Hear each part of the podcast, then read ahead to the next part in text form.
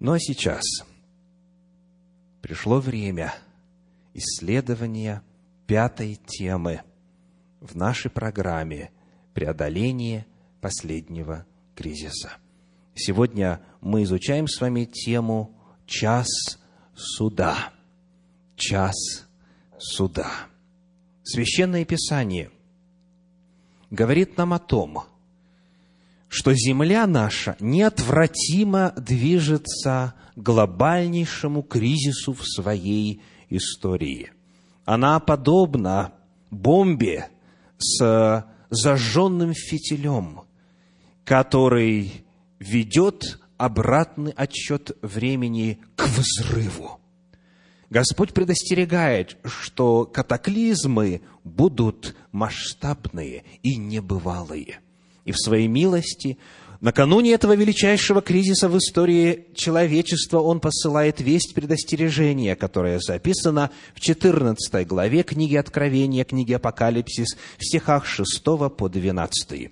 И наша цель на этой программе – тщательно, основательно изучить эту весть, понять ее и принять свою жизнь для того, чтобы приготовиться к грядущему кризису. Сегодня мы продолжаем с вами изучение седьмого стиха из 14 главы книги Откровения, Откровение 14.7. Читаем. «Убойтесь Бога и воздайте Ему славу, ибо наступил час суда Его, и поклонитесь сотворившему небо и землю, и море, и источники вод», говорил громким голосом первый ангел мы с вами изучили уже три призыва, которые содержатся в этой вести. Убояться Бога, воздать Ему славу и поклониться сотворившему небо и землю. И сегодня пришел черед исследования причины. Причины, по которой эта весть имеет такой срочный, такой насущный, такой неотложный характер именно в наше время. Ибо сказано, потому что наступил час суда его. Именно эту фразу мы будем исследовать сегодня. Час суда. Читая апостольские писания, мы находим, что апостолы Господни очень часто говорили о грядущем суде.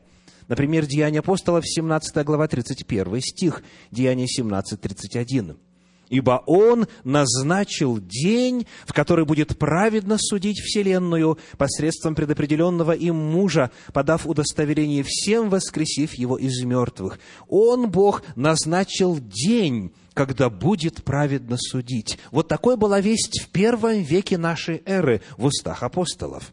Книга Деяний апостолов, 24 глава, 25 стих, о будущем судье говорит так, 24-25 и как он говорил о правде, о воздержании и о будущем суде, то Феликс пришел в страх и отвечал, «Теперь пойди, а когда найду время, позову тебя». В устах апостола Павла вновь звучит истина о будущем суде по отношению ко времени его проповеди. Далее, послание римлянам, 2 глава, 16 стих. Вот какое заявление о времени суда содержит Римлянам 2.16. «В день, когда по благовествованию моему Бог будет судить тайные дела человеков через Иисуса Христа». И Римлянам 14.10, еще один пример, 14 глава, стих 10 говорит, «А ты что осуждаешь брата твоего? Или и ты что унижаешь брата твоего? Все мы предстанем на суд Христов». Для апостолов, которые проповедовали в первом веке нашей эры, суд был делом будущего. Но вот в последней книге Библии, в книге Апокалипсис, в книге Откровения, мы читаем о прошедшем суде. В 22, в последней главе книги Откровения, в 12 стихе написано, Откровение 22, 12. «Сее гряду скоро, и возмездие мое со мною, чтобы воздать каждому по делам его, говорит Иисус Христос. В конце истории Земли прозвучат слова Христовы. «Се гряду скоро, и возмездие мое со мною». То есть, когда Иисус Христос будет идти на нашу землю, Он будет идти сюда не для разбирательства – а неся с собою возмездие. Что означает слово «возмездие»? Оно в современном русском языке уже не так часто используется, не правда ли? Давайте посмотрим современные переводы. Перевод Российского библейского общества говорит «И плата моя со мною» плата моя со мною. А перевод «Живой поток» сообщает «и мое воздаяние со мною». То есть слово это, которое используется в подлиннике, означает просто-напросто результат, итог действий человека. Если человек работал, ему нужно заплатить. Если он чего-то удостоился, ему это нужно дать. Если он заслужил наказание – его необходимо соответствующим образом и наказать. То есть слово, которое здесь используется, говорит о том, что Бог провозглашает о решении, об определении, о принятом уже возмездии, плате и воздаянии. Христос принесет решение суда. Суд, соответственно, согласно книге Откровения, должен уже закончиться в тот момент, когда Господь грядет к нам на землю. Каким же образом нам сопоставить вот эти заявления? С одной стороны, у нас звучит истина о будущем суде по отношению ко времени проповеди апостолов. Суд находился в будущем. Но в последней книге мы находим, что перед пришествием Иисуса Христа суд уже состоится. Христос принесет возмездие. И вот как раз-таки весть первого ангела отвечает на вопрос о том, когда будет суд, каков час суда. Когда мы смотрим на контекст этой вести, мы находим, что как только она заканчивается – содержась в стихах 6 по 12, 14 главы книги Откровения, сразу же, начиная с 14 стиха и до конца главы, до 20, Слово Божье рисует нам второе пришествие Иисуса Христа. То есть, как только весть перестает звучать, сразу же наступает пришествие Господне. Соответственно, в этой вести описано время, прямо накануне пришествия. Весть трех ангелов – это весть, которая сегодня должна звучать и звучит таки по всему лицу земли. И вот в этой вести, которая звучит во время, когда еще пришествие не наступило, когда оно вот-вот должно случиться, есть такие слова. Сказано «наступил час суда его» наступил. Иоанн, пророчески видя время накануне пришествия, говорит о том, что настанет период, когда суд уже будет идти до пришествия Иисуса Христа. Глагол «наступил», если мы смотрим в русский синодальный перевод, представляет собой прошедшее время и совершенный вид. То есть начало уже состоялось. Суд уже наступил, уже начался. А в подлиннике в греческом используется такая форма глагола, как аорист. И аорист, как вы видите, согласно Большой советской энциклопедии, это грамматическая форма времени, обозначающая действие, законченное в прошлом. То есть начало суда уже состоялось когда-то в прошлом, и этот суд будет идти до времени пришествия Иисуса Христа. Суд наступил еще до пришествия Господа, а закончится прямо перед Его пришествием. Таким образом, мы с вами обнаруживаем очень важную истину. Мы с вами, если мы, следуя истинам Слова Божия и соглашаясь с мнением большинства верующих, если мы живем в последнее время, вы верите в это? Если мы живем в заключительное время, во время накануне пришествия Иисуса Христа, значит, суд уже идет. Суд уже наступил, и он закончится с пришествием Иисуса Христа, вместо того, чтобы начаться, как думают некоторые.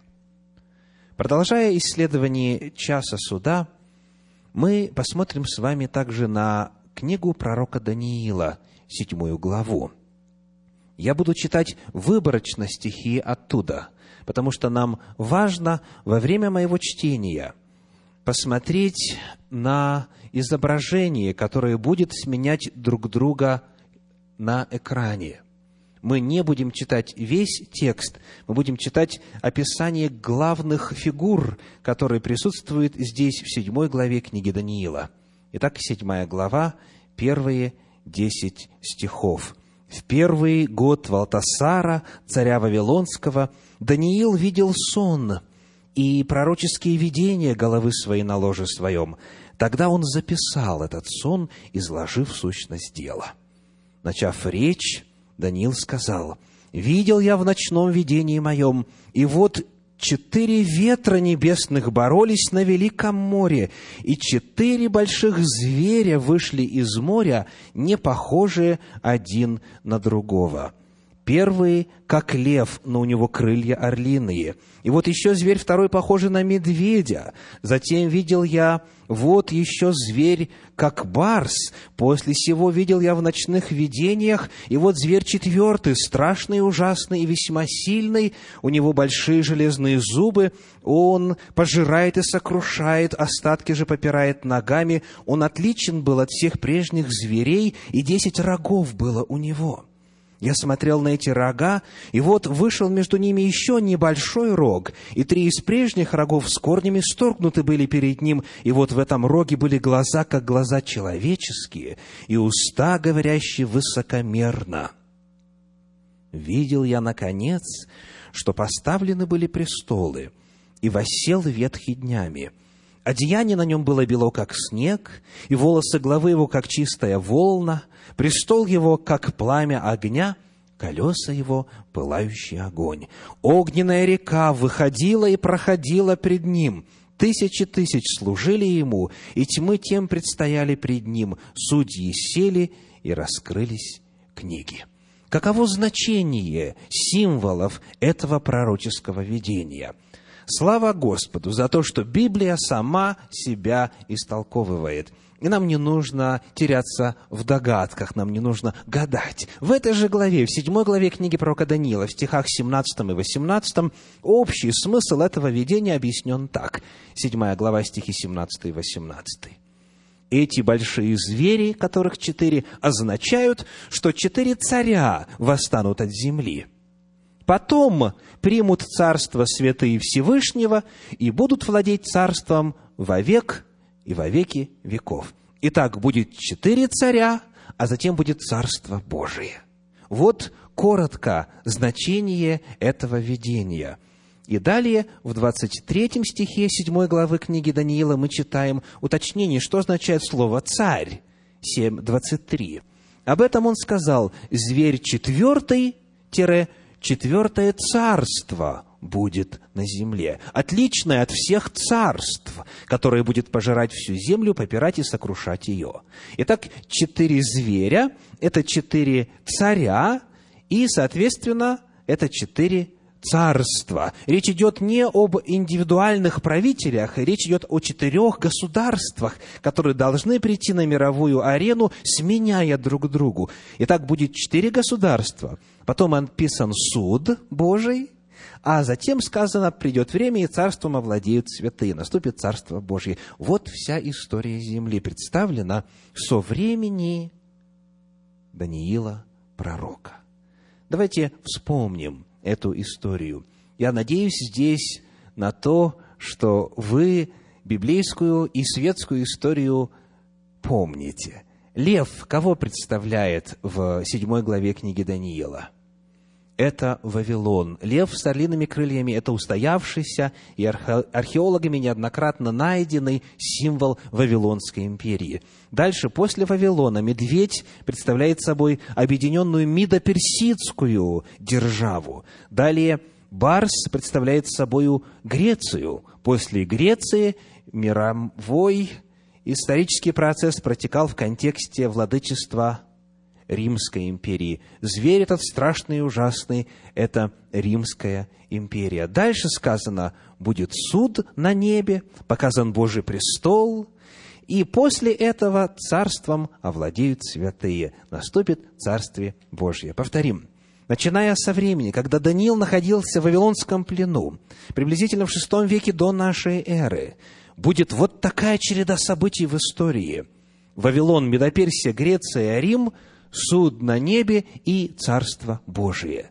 Таким образом, здесь тоже мы находим, что прежде чем придет Господь, прежде чем Царствие Божье начнется, должен пройти суд. И здесь указано место суда. Это суд на небе. Именно оттуда Спаситель наш, Господь Иисус Христос, придет, неся с собою возмездие, неся с собою решение суда. Далее. Хочу обратить ваше внимание на вновь кажущийся конфликт вести этого первого ангела. Помните ли вы ключевой термин шестого стиха? Он имел, этот ангел, вечное Евангелие, чтобы благовествовать. Он имел радостную весть. Он нес весть о спасении. Он нес благую весть. Но вдруг, когда он отверзает уста и начинает говорить громким голосом, его весть, на первый взгляд, современному человеку, оторванному часто от библейских корней, никак не кажется благой, радостной. «Убойтесь Бога! Наступил час суда Его!» Представьте, какой была бы ваша реакция, а может быть для некоторых вспомните вашу реакцию, когда вы получили повестку в суд. Насколько это радостная весть, насколько это благая весть. Современный человек к суду относится, как правило, довольно негативно. И потому перед нами, на первый взгляд, конфликт. В рамках вести первого ангела говорится о том, что он несет вечное Евангелие, но произносит фразу «наступил час суда Божия». Попытаемся понять, чему радуется ангел – Почему Слово Божье, почему Господь считает, что весть это в действительности радостная? Посмотрим на Евангелие суда, на благую весть о суде. Открывая Священное Писание, мы продолжаем удивляться, что суд в Библии, Божий суд, представлен вовсе не как страшное событие. Книга Псалтирь, 95 глава, стихи с 10 по 13. Псалом 95, стихи с 10 по 13. «Скажите народам, Господь царствует, потому тверда вселенная, не поколеблется, Он будет судить народы по правде. Да веселятся небеса, и да торжествует земля, да шумит море, и что наполняет его» да радуется поле и все, что на нем, и далекуют все дерева дубравные пред лицем Господа. И вот причина, почему радоваться надо. Ибо идет, ибо идет судить землю. Он будет судить вселенную по правде и народы по истине своей. Да веселятся, да торжествует, да шумит, да радуется, да ликует. Почему? Потому что скоро будет суд – вот как Библия рассматривает вопрос Божьего суда. Еще один отрывочек. 97 глава книги Псалтирь, стихи 7 по 9. 97, 7 по 9. «Да шумит море, что наполняет его, вселенная и живущие в ней, да рукоплещут реки, да ликуют вместе горы пред лицом Господа, ибо Он идет судить землю». Он будет судить Вселенную праведно и народы верно. Открывая Слово Божье, мы находим, что тема суда – это повод для того, чтобы сочинять стихи, писать песни и радоваться, и рукоплескать, и ликовать. Вот как понимали суд люди Божьи. Продолжая исследовать Евангелие из суда, мы находим более того, что люди Божьи призывали Божий суд на себя – они жаждали Его, они желали Его, они взывали к Богу, чтобы Он их судил. 34 глава книги Псалтирь говорит, Псалом 34, стихи с 22 по 24, 22-24. «Ты видел, Господи, не умолчи, Господи, не удаляйся от меня» подвигнись, пробудись для суда моего, для тяжбы моей, Боже мой и Господи мой. Суди меня по правде Твоей, Господи Боже мой. и да не торжествуют они надо мною». Почему псалмопевец жаждет Божьего суда? Потому что он у Бога ищет защиты. Суди меня, и в чем это будет выражаться, каковы будут результаты, чтобы они, те, кто мне зла желают, чтобы они не восторжествовали, чтобы они не победили. Суд здесь – это спасение от Господа. Следующий отрывочек – это книга Псалтирь, глава 42, первый стих, 42, 1. «Суди меня, Боже, и вступись в тяжбу мою с народом недобрым, от человека лукавого и несправедливого, избавь меня». Здесь еще ярче видна природа Божьего суда. «Суди меня, Боже, избавь меня». Суд – это избавление, это спасение. Далее, книга Псалтирь, 53 глава, стихи со 2 по 7. Псалом 53, 2-7. «Когда пришли Зефеи и сказали Саулу, не у нас ли скрывается Давид? Боже, именем Твоим спаси меня, и силою Твоею суди меня. Боже, услышь молитву мою, внемли словам уст моих, ибо чужие восстали на меня, и сильные ищут души моей, они не имеют Бога пред собою. Вот Бог, помощник мой, Господь подкрепляет душу мою. Он воздаст за зло врагам моим, истинною Твоею истреби их. Суди меня означает что? Спаси меня, услышь меня, внемли и защити меня. Вот Божья весть о Евангелии суда. В действительности, согласно Священному Писанию, понятие о Божьем суде – это радостная категория – это добрая весть, это благая весть, это подлинно Евангелие.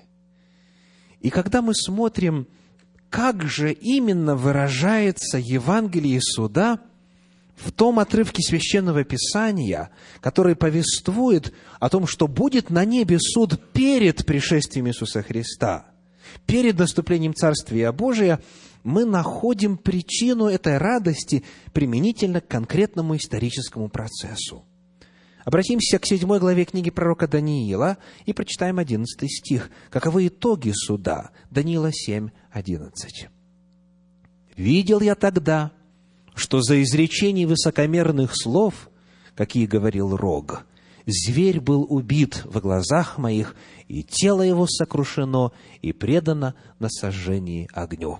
Вот тот зверь, на котором вырос малый рог, преследовавший и угнетавший святых Всевышнего, та система, та сила, та власть, которая символически представлена в этих пророческих образах, она была осуждена, и ей был вынесен приговор, который и был принесен, приведен в исполнение. Первая благая вещь суда по седьмой главе Даниила заключается в том, что зверь был убит. Он исчез, и истина восторжествовала тот, кто преследовал, тот, кто гнал, тот, кто притеснял и убивал, теперь получил свое возмездие. Это ли не причина для радости? Верующие на протяжении всех веков истории человечества подвергались гонениям. Верующие и в Советском Союзе вынуждены были, многие из них, вкусить и тюрьмы, и ссылок, и ограничений свобод, и необходимость скитаться, и работать чернорабочими, и не иметь возможности получить образование. Они подвергались остракизму, они подвергались осмеянию, преследованиям и физическому уничтожению.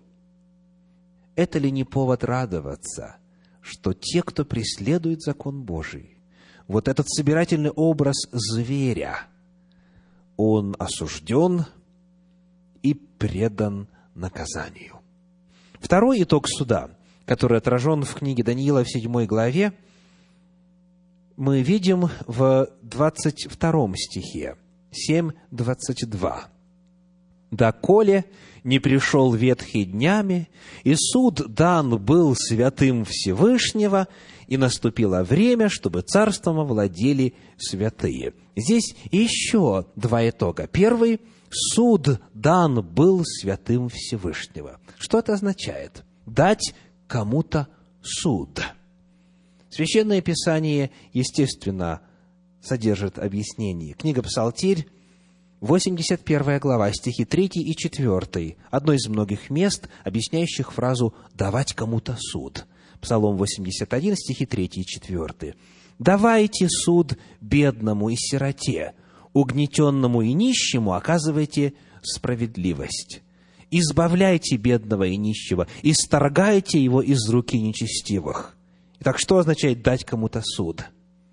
Значит, освободить его, избавить его, восстановить справедливость. Фраза «суд дан святым Всевышнего» говорит о том, что Бог оправдывает своих, Он защищает их, Он спасает их. Цель этого суда с точки зрения Бога в первую очередь заключается в том, чтобы возвысить и спасти своих верных Ему. Еще один итог суда, который отражен в этом 22 стихе – выражен следующими словами. «И наступило время, чтобы царством овладели святые». Наступило время, чтобы царством овладели святые. Как только суд на небе заканчивается, сразу же наступает время Царства Божия. Итак, есть три итога суда, которые, вне всякого сомнения, представляют собой Евангелие, благую весть по седьмой главе книги Даниила. «Зверь убит, Святым Всевышнего дан суд, они защищены, оправданы, и царством овладели святые. Вот какова благая весть о суде, эхом откликающаяся вести первого ангела, который говорит, ибо наступил час суда его. Теперь мы можем посмотреть с вами на сам процесс суда, на само следствие суда. Каким образом, согласно пророчеству Даниила, происходит этот судебный процесс. Посмотрим на него, во-первых, с точки зрения участников. Кто там описан? В стихах 9 и 10 об этом сказано так. Седьмая глава, стихи 9 и 10. «Видел я, наконец, что поставлены были престолы, и восел ветхий днями. Одеяние на нем было бело, как снег, и волосы главы его, как чистая волна, престол его, как пламя огня, колеса его, пылающий огонь. Огненная река выходила и проходила пред ним, тысячи тысяч служили ему, и тьмы тем предстояли пред ним, судьи сели, и раскрылись книги». Итак, какую роль здесь Бог Отец выполняет? Мы обязательно ответим на этот вопрос. Но вначале просто отметим, что Он присутствует, Он восседает, воссел ветхие днями. Так у нас Бог Отец представлен. Дальше представлены те, кто описан словами тьмы, тем и тысячи тысяч. Кто это? Согласно пятой главе книги Откровения, 11 стиху, это ангелы. Откровение 5, 11. «И я видел и слышал голос многих ангелов вокруг престола и животных и старцев, и число их было тьмы тем и тысячи тысяч». Итак, есть Бог Отец, есть ангелы. Далее в этом процессе участвует еще одна личность 7 глава книги Даниила, стихи 13 и 14. 7 глава, стихи 13 и 14. «Видел я в ночных видениях, и вот с облаками небесными шел как бы Сын человеческий, дошел до ветхого днями и подведен был к Нему» и ему дана власть, слава и царство, чтобы все народы, племена и языки служили ему. Владычество его, владычество вечное, которое не придет, и царство его не разрушится. Сын человеческий – это Иисус Христос. Он подходит здесь к ветхому днями. Он появляется в этом тронном зале, он появляется в зале суда.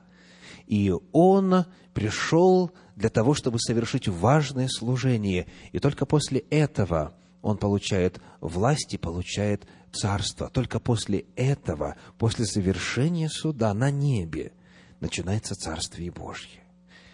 Кто еще указан здесь в качестве участников суда? Даниила 7.22. 7.22. Сказано, «Доколе не пришел ветхий днями, и суд дан был святым Всевышнего, и наступило время, чтобы царством овладели святые». То есть, мы читали с вами, что судьи сели и раскрылись книги. Но описаны ли подсудимые? Они упомянуты. Сказано, что целью суда было защитить святых Всевышнего. Суд дан был им. Они были спасены, вызволены, и в отношении них была восстановлена справедливость. Но они, обратите внимание, не описываются как присутствующие на суде. Нет. Есть Бог Отец, ангел Иисус Христос, и они судятся по написанному в книгах они физически на суде не присутствуют. Святые Всевышнего ждут своего избавления на земле, куда должен прийти Иисус Христос и спасти их. Итак, мы рассмотрели коротко участников этого суда. Как представлены роли, кто какую роль исполняет. Бог Отец, вот из того, что мы прочитали – какую роль исполняет? Кто он? Судья, да? Где написано? Ответ – нигде не написано. В этой картине не Бог судья. Он воссел на престоле, но не сказано, что он судит.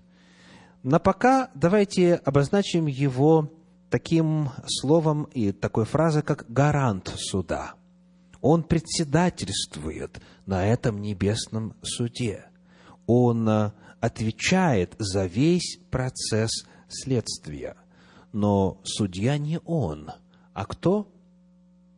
Сказано, судьи сели и раскрылись книги. Тьмы тем и тысячи тысяч. Ангелы Господни, они названы судьями. Судьи – это ангелы, это небожители, это те самые, которые стоят у престола Божия и служат Господу. Судьи – это ангелы. Ну, теперь рассмотрим роль Иисуса Христа, Сына Человеческого, какую роль Он там исполняет на суде. Мы находим, что Он был подведен к ветхому днями – он появился в этом зале суда. И что он делает? В первом послании Иоанна, во второй главе, в первых двух стихах, равно как и в целом ряде иных мест Священного Писания, роль Иисуса Христа на суде очень четко и ясно описана. 1 Иоанна, 2 глава, стихи 1 и 2. «Дети мои, сие пишу вам, чтобы вы не согрешали.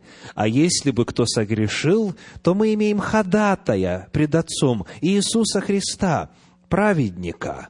Он есть умилостивление за грехи наши, и не только за наши, но и за грехи всего мира.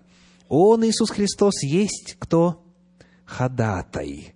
Ходатай означает адвокат, говоря современным языком. Это защитник – это тот, кто защищает интересы подсудимых. Он, Иисус Христос, на небесном суде, адвокат. И причина, по которой он совершает именно вот это служение и исполняет именно эту роль, очень ясно изложена в стихах, которые мы прочли. Он есть умилостивление за грехи наши. У него есть право ходатайствовать перед небесным судом за каждого из нас, потому что он умер за грехи всего мира. Он уже оплатил наказание за грехи нами совершенные. И потому, если мы избираем Его, Если мы заключаем с Ним завет, у Него появляется власть и право нас защищать. Он вменяет нам свою совершенную праведность. Если мы и спросили прощения за свои грехи и приняли Его искупительную жертву, жертву Агнца Божия Иисуса Христа. Он может быть ходатаем, и только Он один может быть ходатаем, именно потому что Он оплатил уже вину всех нас. Наказание мира нашего было на нем. Но и кто здесь подсудимые, это святые Всевышнего. Они именно рассматриваются. В отношении именно них идет суд. И Божья цель – и в первую очередь цель Иисуса Христа, как ходатай, заключается в том, чтобы этих святых Всевышнего оправдать, чтобы дать им суд, чтобы защитить их. Вот цель Божьего суда, вот желание Господа. И теперь мы подошли с вами к очень важному вопросу. Каким образом происходит этот суд – каким образом Иисус Христос будет в состоянии нас с вами защитить. В книге Откровения, в третьей главе, в пятом стихе мы читаем об этом следующее. Откровение, третья глава, пятый стих. «Побеждающий облечется в белые одежды, и не изглажу имени его из книги жизни, и исповедую имя его пред Отцом моим и пред ангелами его». Кому принадлежат эти слова? Иисусу Христу. Он говорит о том, что там, в небесных чертогах, на небесном суде, Он будет исповедовать имя побеждающего, облеченного в белые одежды, перед Отцом Своим и пред ангелами Его. Рисуется та же самая картина, которую мы только что подробно рассмотрели в седьмой главе книги Даниила. И вот на этом суде будет рассматриваться следующий вопрос. Изгладится ли имя святых Всевышнего из книги жизни или нет? Изгладится, то есть будет удалено оттуда, или же оно там останется?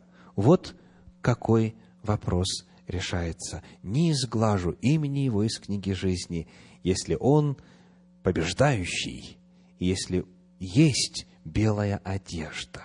Что же это означает на практике? Что такое книга жизни? Какова важность, какова значимость нахождения имени человека в книге жизни? Вот несколько главных фактов, которые нам нужны для понимания сегодняшней темы – во-первых, туда записываются верующие. Туда записываются люди Божьи, те, кто принимает решение Господу служить, те, кто заключает с Ним завет. Послание к филиппийцам, 4 главе, 3 стих сообщает, филиппийцам 4.3. «Ей прошу и тебя, искренний сотрудник, помогай им, подвязавшимся в благовествовании вместе со мной и с Климентом и с прочими сотрудниками моими, которых имена в книге жизни. Апостол Павел говорит о себе и о сотрудниках его, о служителях Христовых, о людях Божьих, о мужах веры, и говорит о том, что их имена в книге жизни. Итак, там записывается имя того, кто уверовал, того, кто принял Господа в свою жизнь. Однако, как мы читали уже в книге Откровения, вопрос будет стоять так. Не изгладится ли имя человека из книги жизни? То есть это не данность. Тот факт, что человека однажды вписали в книгу жизни, тот факт, что человек однажды обрел опыт спасения, еще не дает гарантии, что этот статус будет навсегда и навеки на протяжении всей жизни человека сохранен. И потому очень важно нам с вами отметить следующий факт. Из книги жизни имя могут вычеркнуть. Именно этим вопросом будет заниматься следственный суд. Ангелы Божьи, собравшиеся у Божьего престола, будут внимательно исследовать книги Божьи, для того, чтобы определить, кто останется записанным в книге, а кто будет вычеркнут. И у нас в Священном Писании есть один трагичный пример истории человека, который попадает в категорию вычеркнутых из книги жизни. Во-первых, в Евангелии от Матфея в 10 главе первые четыре стиха рассказывают следующее. Матфея 10 глава, первые четыре стиха. «И призвав двенадцать учеников своих, Он дал им власть над нечистыми духами, чтобы изгонять их и врачевать всякую болезнь и всякую немощь. Двенадцати же апостолов имена суть сии.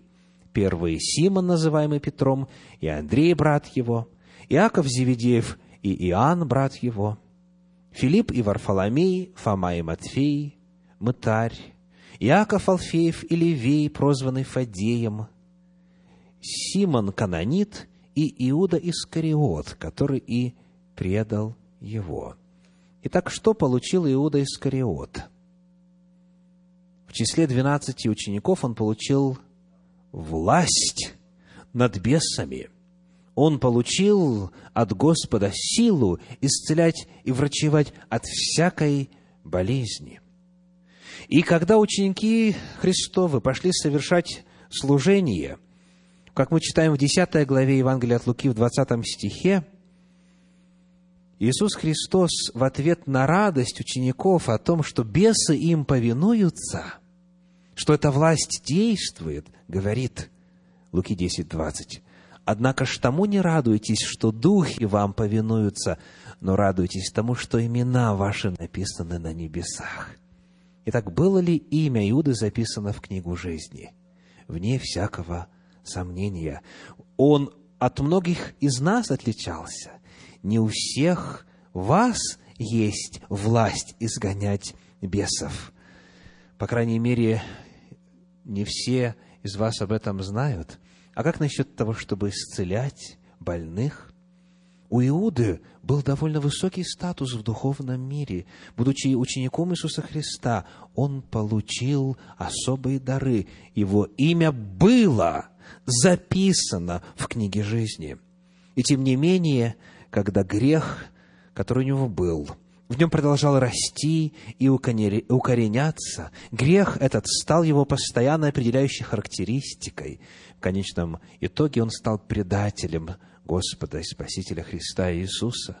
И в конечном итоге, как говорит 17 глава Евангелия от Матфея, стих 12, в конечном итоге произошло следующее. Иоанна 17, 12. Когда я был с ними в мире, я соблюдал их во имя Твое, говорит Христос. Тех, которых Ты дал мне, я сохранил, и никто из них не погиб, кроме сына погибели, да сбудется Писание. Иуда погиб. Он, к сожалению, согласно словам самого Господа, на этом небесном суде будет вычеркнут из книги жизни. Потому тот факт, что человек начал свой путь в Господе, при всей радости и значимости этого события, к сожалению, не является еще доказательством и гарантией того, что он свой путь в Господе и закончит. С этого пути всегда можно сойти, что, к сожалению, с Иудой и произошло. И потому вопрос, который будет рассматриваться на Вселенском суде, стоит так кто останется в книге. Кто из всех, кто был записан туда на протяжении всей истории Земли, от Адама до последнего человека, который покается перед последними событиями апокалипсиса, кто из них в этой книге жизни достоин будет остаться? Кто изгладится, а кого имя не будет изглажено из книги жизни? Вот какой вопрос рассматривается – и в книге Даниила, в 12 главе, в первом стихе, описывается участь тех, кто будет найден оставшимся в книге. Даниила 12.1. «И восстанет в то время Михаил, князь великий, стоящий за сынов народа твоего, и наступит время тяжкое, какого не бывало с тех пор, как существуют люди до сего времени. Но спасутся в это время из народа твоего все, которые найдены, будут записанными в книге. Я обращаю вашу ваше внимание на фразу «найдены будут записанными». Потому что перед этим в седьмой главе именно этот вопрос в книге Даниила и решается, книги рассматриваются – и, к сожалению, не все там будут найдены. Те, кто найден записанным в книге, те, кто по итогам следственного суда на небе остается в книге жизни, те будут спасены. И дальше читаем в книге Откровения, в 20 главе, в 13 стихе, о прямо пропорциональной, о прямо обратной участи. Откровение, 20 глава, 13 стих. «Тогда отдало море мертвых, бывших в нем, и смерть и ад отдали мертвых, которые были в них, и судим был каждый по делам своим». И прочитаем 15 стих. «И кто не был записан в книге жизни, тот был брошен в озеро огненное». Вот насколько важный вопрос решается. Суд – это благая весть.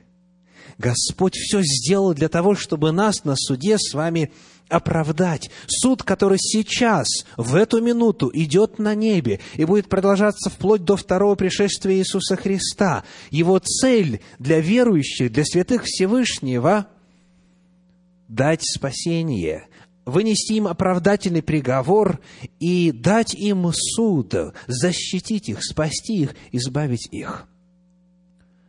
Но встает очень важный вопрос. Сможет ли Иисус Христос на этом суде быть вашим ходатаем? Вы знаете, что даже самый лучший адвокат в мире порою говорит, к сожалению, за это дело я взяться не могу, потому что оно проигрышное, оно обязательно заведомо гиблое.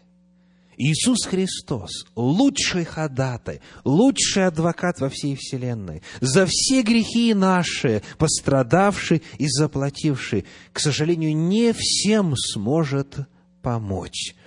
И вопрос, который весть первого ангела, благая весть, радостная весть о спасении, ставит перед каждым присутствующим сегодня. И перед всеми, кто будет слушать и смотреть эту запись, вопрос звучит так. Сможет ли Иисус Христос защитить вас на суде? Сможет ли Иисус Христос защитить вас на суде. Дали ли вы ему необходимые для этого основания? Дали ли вы ему необходимые для этого права? Он любит каждого из вас. Он есть умилостивление за грехи всего мира. Но для того, чтобы быть в состоянии нас представлять перед ангелами небесными и перед небесным Отцом, ему нужно – чтобы каждый из тех, кто хочет спастись, внял вести первого ангела. Вот что необходимо сделать. Откровение 14 глава, стихи 6 и 7, стихи 6 и 7. «И увидел я другого ангела, летящего посредине неба, который имел вечное Евангелие, чтобы благовествовать живущим на земле и всякому племени и колену и языку и народу, и говорил он громким голосом, «Убойтесь Бога и воздайте Ему славу, ибо наступил час суда Его, и поклонитесь сотворившему небо и землю, и море, и источники вод». Вот призыв – на который каждый должен откликнуться самым внимательным и добросовестным образом, если желает, чтобы Иисус Христос был в состоянии на небесном суде защищать его перед всей Вселенной. Необходимо откликнуться в первую очередь на весть первого ангела, и она звучит, во-первых, касательно вечного Евангелия. Необходимо принять вечное Евангелие. Это означает на практике заключить завет с Господом.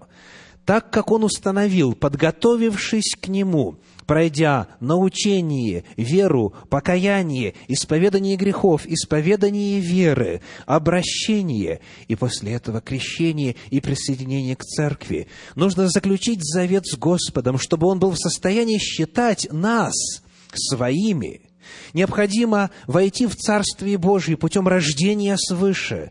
Необходимо совершить в своей жизни водное крещение способом, который установил Господь путем полного погружения в воду в качестве отклика на все подготовительные шаги.